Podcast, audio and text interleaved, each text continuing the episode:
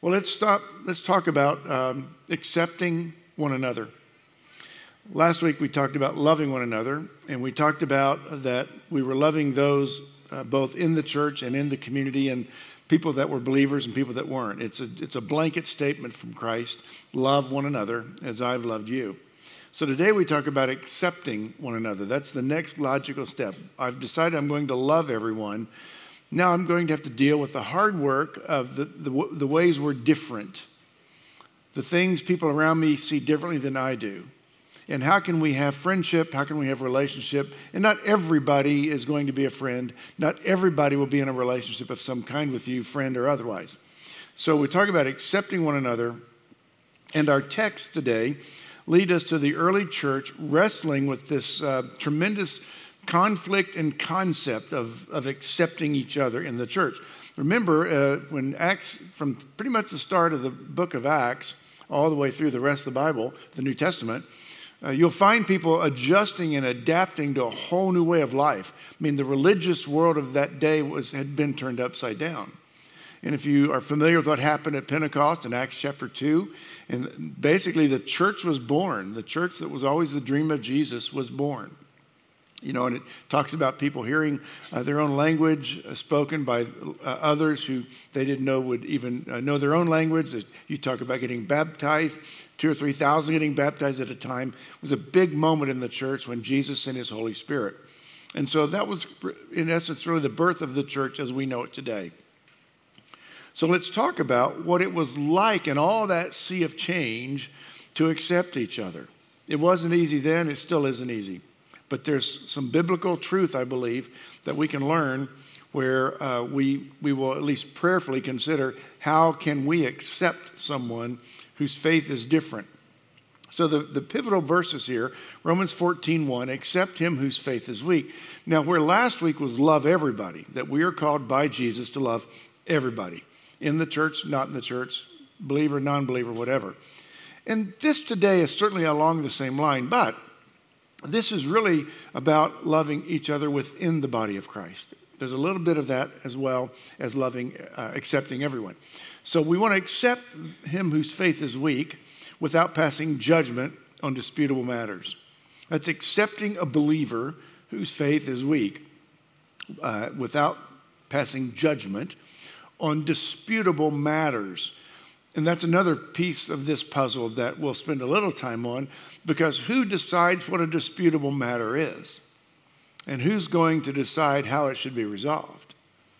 And I say that should be approached very prayerfully because I think the Bible gives us tools to do that exactly as Jesus would have us do it. Romans 15, 7 says this Accept one another then, as Christ has accepted you, in order to bring praise to God. Very important. In every church, in every family, there's a culture. There's a cultural dynamic. We've all been shaped by our experiences uh, from, from where we were born, how we were raised, and different things that have happened to us, both painful and wonderful. But every one of us, we, we live within a culture that kind of reflects how we are, how we roll with life, how we move, how we make decisions, how we handle conflict, and so on.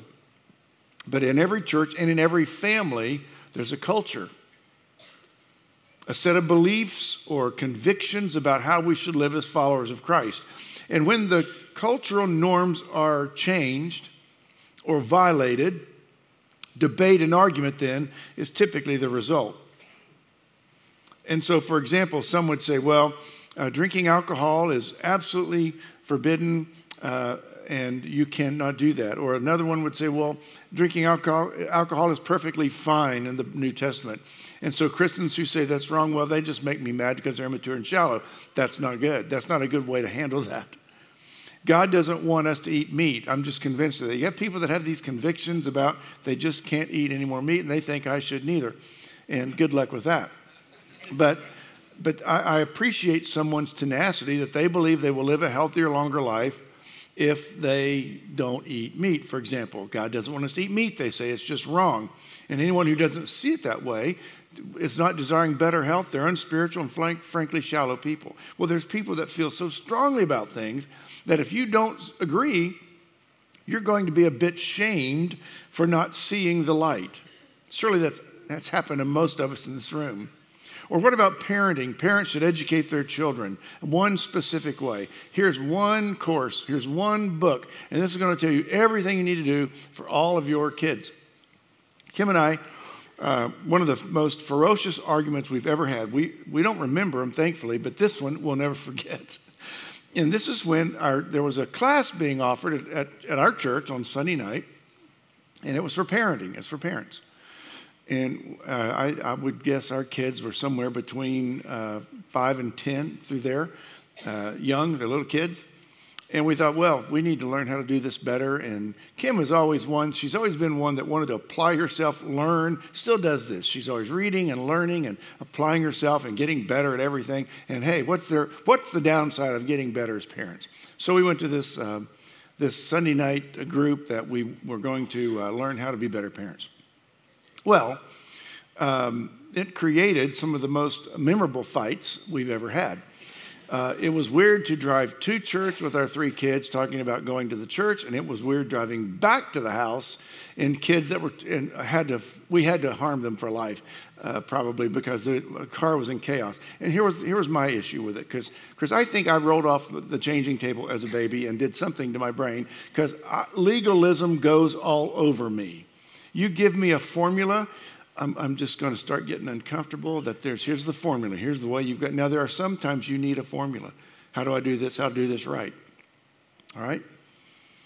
But for us, I, I was coming out of the, the idea that each one of our kids are different, and they are. They're fearfully, wonderfully made, some more fearfully than others, but they're fearfully and wonderfully made. And so Kim is very disciplined and very diligent, and this particular class was giving us a, a formula. It was good, God was in it, but it was, it was just to be a cookie cutter straight across the board. Now, nothing wrong with that. Uh, it worked for a lot, it just didn't work for, for me, frankly. and, and we begin to see there's not a one size fits all in how we raise or educate our kids. We have three kids, they're all adults now, of course. You know one of them really well. Um, but they all they are different. We're all made in the image of God. We're all made differently. Not one of us is like anybody else, at least identical. We're all unique. So there's all this, there can be arguments like we were having, or there can be all kinds of thoughts about one couple saying, This is the way you've got to do this. This is the way you're going to raise kids. And you raise them all the same. And formulas are good. There are some great books out there, great speakers, great writing on how to be good parents. But where we get in trouble is when someone starts saying, throw those other things away, this is the way. Worship services in churches used to be war zones. I grew up in church. When I was growing up, I know it's dark ages and you can't imagine that I'm this old, but we had one source of, of songs that we would sing. It was called a hymnal. Some of you have never seen one. It, it's a book, looks like a Bible, um, and it's in the pew racks in churches that have the pew racks, you know, and the benches and all that. And that was all we had. We would take the hymnal out, we would turn to the page the, the, uh, the worship pastor told us to turn to, and we would sing those, those hymns. And it was, I thought it was, it was phenomenal, it was great. And then along came something called a chorus, a praise chorus, a prayer chorus. In fact, it was called Majesty. Jack Hayford wrote it. He just passed away this week. Phenomenal pastor and leader. He was 86, I think. But he wrote, he sat on the piano and wrote a song that became kind of this the standard for worship music. And then along came Bill and Gloria writing something beautiful, something good, all my confusion he understood, or because he lives I can face. All of a sudden we're singing songs that aren't in the hymnal. And people will leave a church over that. I mean, I've seen better fights over a hymnal sitting next to a Bible in the same pew rack, and the hymnals split in the church, where the other book could talk to them about having unity. But I've seen so many bad things happen because someone got all stuck on their idea, their way. It's the only way, their tradition. And that's what this whole text is talking about. There were some believers that would be more mature and had, had uh, discovered more freedom in Christ, freedoms that they did not have under the law. So Paul narrows this down to two groups of people. He's saying there's the weak and there's the strong.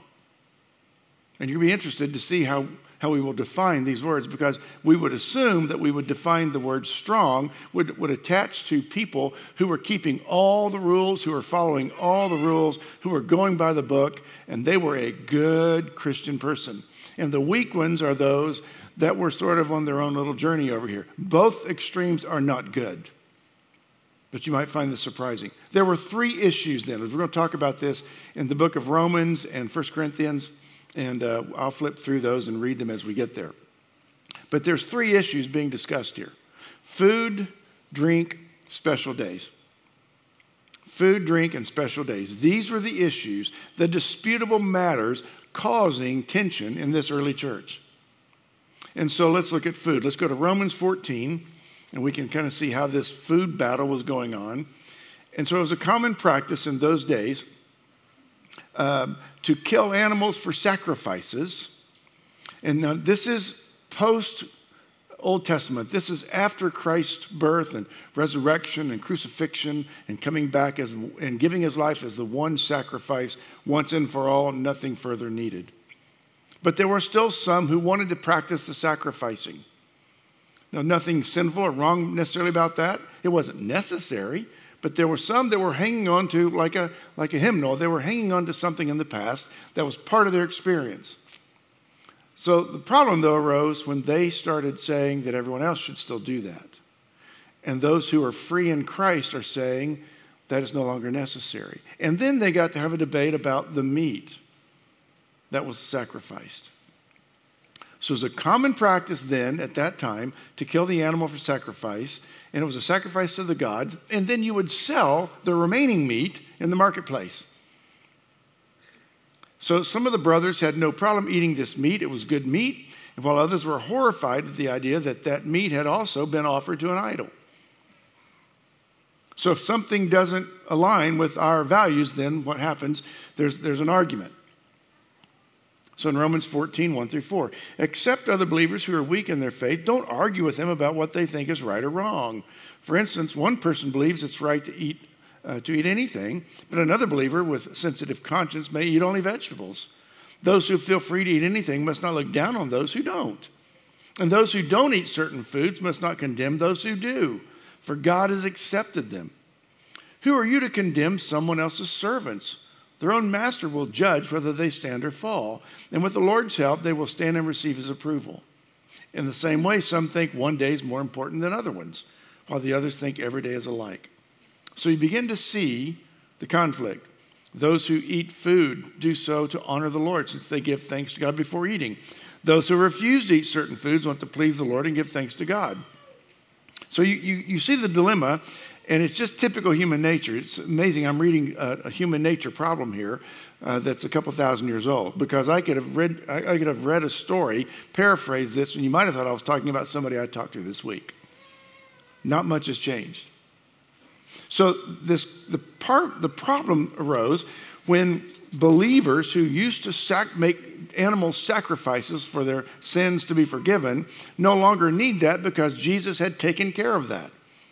So then they had no problem then eating meat that part of it had been offered to an idol, and yet the, the rest of it is being sold and they, it's been purchased at the market and they're enjoying it. So this is what's interesting. Since, uh, since there is no God but one, then food that unbelievers sacrifice to idols means nothing. Why worry about the issue? Paul, Paul explains not everyone has this knowledge. Some new believers had been so used to, to the idol worship and sacrifices to be forgiven that to eat food sacrificed to idols uh, to them was, was something you, you had to keep doing. And yet to other believers, they said, We're done with that. There's no reason any longer to eat food. And if they've sacrificed to an idol, the idols aren't real. We know that. We serve the real God. So whatever they were doing with that meat is of no concern of ours. It is still good meat worthy to be eaten at the dinner table. And so you've got a typical battle that brews. If you've been in church any length of time, thankfully, not I, I truly mean this, not this church. This has been one of the most I am shocked how peaceful this place has been, how conflict free we are. We're not perfect. We do have conflicts occasionally. People are people. We're all people, okay? And occasionally, hurting people hurt people. And occasionally, people that aren't, hurting and don't mean to hurt anybody hurt people. So, this is just called human nature. But this has always been a church in my 40 years with it that would rather do anything than argue and fight. And you can tell that, and I think that's why God has blessed it that much. Again, that doesn't mean we all see eye to eye on everything, but it does mean we're keeping Jesus at the center and the focus. And if you keep Jesus at the focus, you don't get all worked up over a hymnal or over a song or a style or whatever. So, this is the dilemma they're having. They're eating meat that was offered to an idol, and the believers, the strong believers, say the idols aren't real. They may have thought it was, but that went off. There's no such thing as an, as, as an idol. There's, there's no other God. There's one. So we can we have the freedom then to indulge in this meat that is now being sold in the market. So what's happening here is they're they're holding on to tradition. Those who were angry about this eating meat, they're they are holding on to tradition over freedom, and it's easy to do. In fact, you do know the extremes are more comfortable in any in every situation, in every subject. The extremes are always easy. It's where you have to really weigh things out and do what you know is right when you stand before God. But we also, I mean, churches have this tendency to stay, get stuck in tradition over the freedoms that are ours in Christ, and they're, they're applicable to every generation, every season on the earth until the Lord comes back, until the Lord returns. So Paul acknowledges that food in and of itself can't bring us closer to God, regardless of whether we eat it or not. The issue is harming brothers and sisters in Christ by practicing something then that would be a stumbling block. And to the believers, this was not a stumbling block. And Paul would say those are the strong believers who were able to eat the meat having found any issue that had been offered by somebody, thought they could offer to an idol. Well, the believers say there aren't any idols, so don't worry about it. But those, those were, Paul said, the strong ones. It was the weak ones, Paul says, that are hanging on to something from the past. They're holding on to the, the ritual, missing the entire point. No further sacrifice is needed. Christ, the Passover lamb, was sacrificed once and for all, finished, done, forgiven. And they were having trouble grasping that. So that's the food problem they had. And then the next one's drink, what they were drinking. Well, in those days, it was primarily wine and water, I suppose. You didn't have a Diet Coke handy, none of that was available then. So there's this argument. 1 Timothy 5:23 says, "Don't drink only water. You ought to take a little wine for the sake of your stomach because you are sick so often." So there's, there's no basis in the New Testament to say that wine in and of itself is evil. The problem is when we have too much of it, and Ephesians 5:18 says, "Look, here's your caution. Don't be drunk with wine because that'll ruin your life." That's true. It's absolutely true. Some feel the freedom to have a glass of wine, others don't. That was the case then. So Romans 14, 21, it's better not to eat meat or drink wine or do anything else if it could cause someone else to stumble. There's the reasoning right there. That having, if, if you have a problem having too much, and many do, then it's going to ruin your life. And if you're not sensitive to those around you, it could cause another believer to think they've got permission to do something they can't handle. You begin to see the difference here. My parents, uh, my dad was a pastor, grew up in church all my life, wonderful church, wonderful parents. Uh, and I've told you before, as PKs, my brother and I, we, you know, we move one time. That's a, that's a big deal for pe- preachers' kids. Typically, you move a lot. We moved once, and that was such a blessing. Mom and dad had some marriage struggles and they ended up in a divorce. Their divorce was final on their 30th wedding anniversary. We never had any of the, of the, the bad things in our home. There's never been alcohol in our home growing up. And we kind of thought it was just a, you know, it's like a ticket to hell, one foot on a banana peel and the other one, you know, in the grave. And so don't go there. Now, my brother and I did try to smoke cigarettes. I need to confess that. Uh, we'd ride our bikes down to the gas station, and when he, you know, those days the attendant would go out to your car and, and you know, put the gas in your car. I know you can't fathom that. It's just hard to believe that was the time. But so we would go down when the attendant wasn't looking. We'd grab his cigarettes and head home. And then we get under the crawl space of the house and smoke them down. You know, we were, I don't know, we were probably 13, 12, 13, 10, I don't know what it was. But we tried it. And, you know, it, you know, it just kind of did nothing for us. We just smelled, you know, and it, it wasn't good. We, there's so many things going through my mind right now. I just need to stop and keep going. Sometimes my mind is so fantastic, my mouth can't keep up with it. well, then my parents divorced, not because we were smoking, don't tie that to that. They did. We have failed. Our children are smoking. They would have been disappointed in us for sure. We later uh, admitted that and had a, had a good laugh over it later in life. But when they divorced, when none of us saw that coming, it can happen to anybody. Their divorce was finally their 30th wedding anniversary. Mom stayed in Ohio, dad moved to California. Probably within the year, six months or so, a year, I, when I was going maybe at a holiday or something to go to Ohio to see mom or then fly out to California to see dad and our, our California family. What happens? I get to their house, I get to my mom's house. She has a wine fridge. I go to my dad's house. He's got a bigger wine fridge. What happened here? What, how, what are you doing? You, uh, we, we always thought that just looking at a bottle could send us to hell if we didn't close our eyes and walk the other way, you know? So here's what's happening we're honoring tradition over freedom sometimes. And we kind of were afraid of that. And I, I think we need to have a, a healthy fear toward anything that can impair our minds that can cause us to not be clear. But Jesus' first miracle was turning water to wine. Read John chapter 2. So there was argument here, there was disagreement, there was tension here. And then the third place where they found tension was in special days.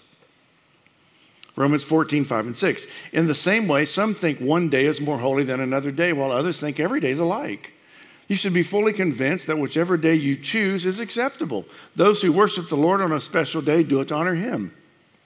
There were those who considered certain days far more important than others. We still do, to a great degree, in our culture. Others saw every day was just the same. Those still holding on to the law, the ceremonial laws of the Old Testament, wanted to keep the traditions of sacred days. After the resurrection of Christ, every day was every every day was sacred. Every day. Every day was a day of worship. Every day deserved our full devotion.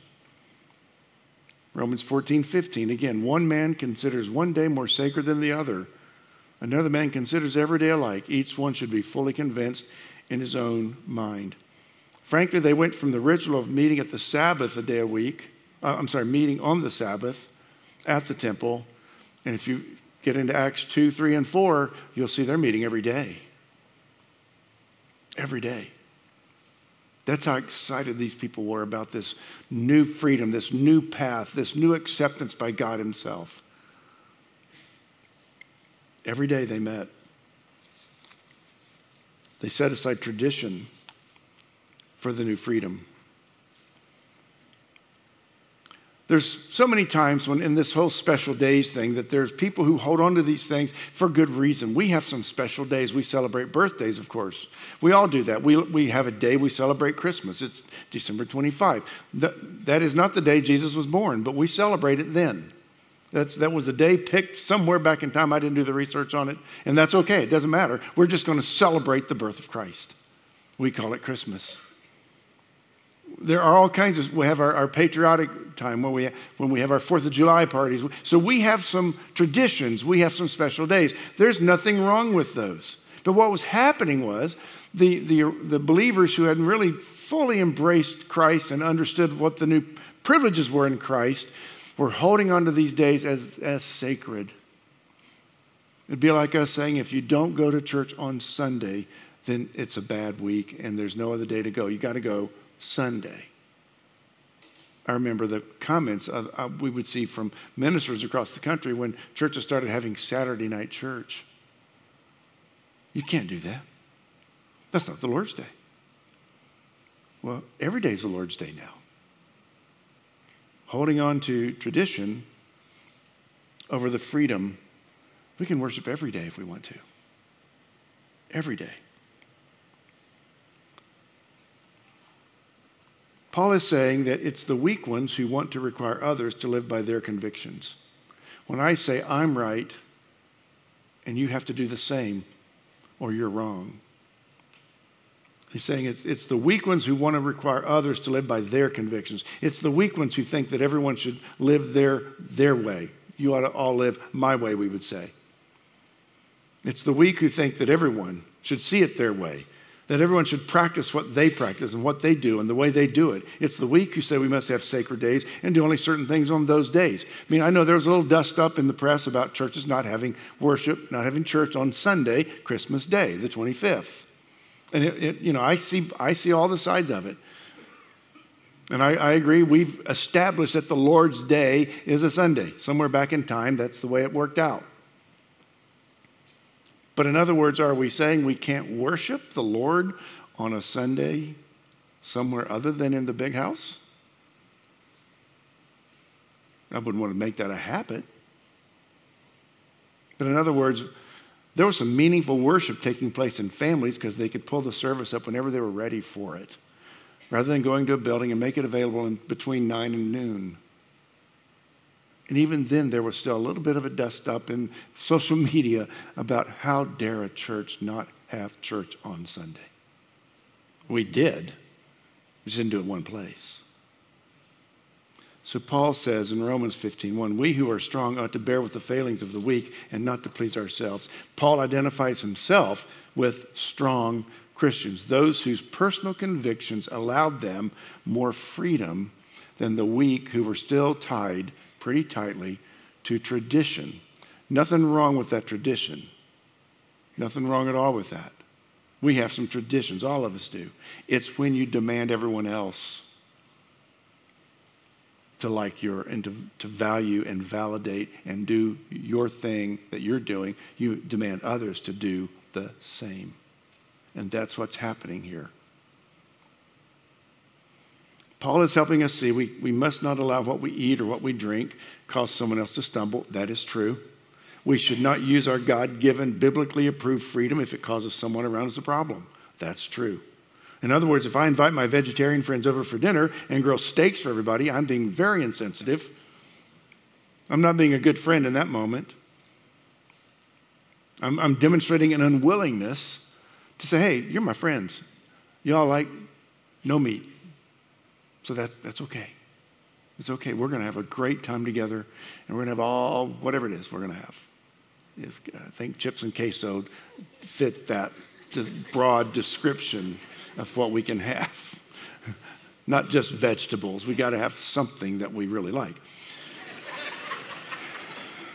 if I invite my AA friends over to the house and serve alcohol, even though I, may, I would have the biblical freedom to, to drink that wine, but to do so, to, to have that with your friends who are struggling with alcoholism and who are excited because they're now six months sober or six years sober or whatever, those are great days we celebrate around here. 20 years sober, whatever that is. I would be, how insensitive, what a lousy friend I would be to insist that, hey, I feel the freedom to do this. You may not, but we're going to do it anyway.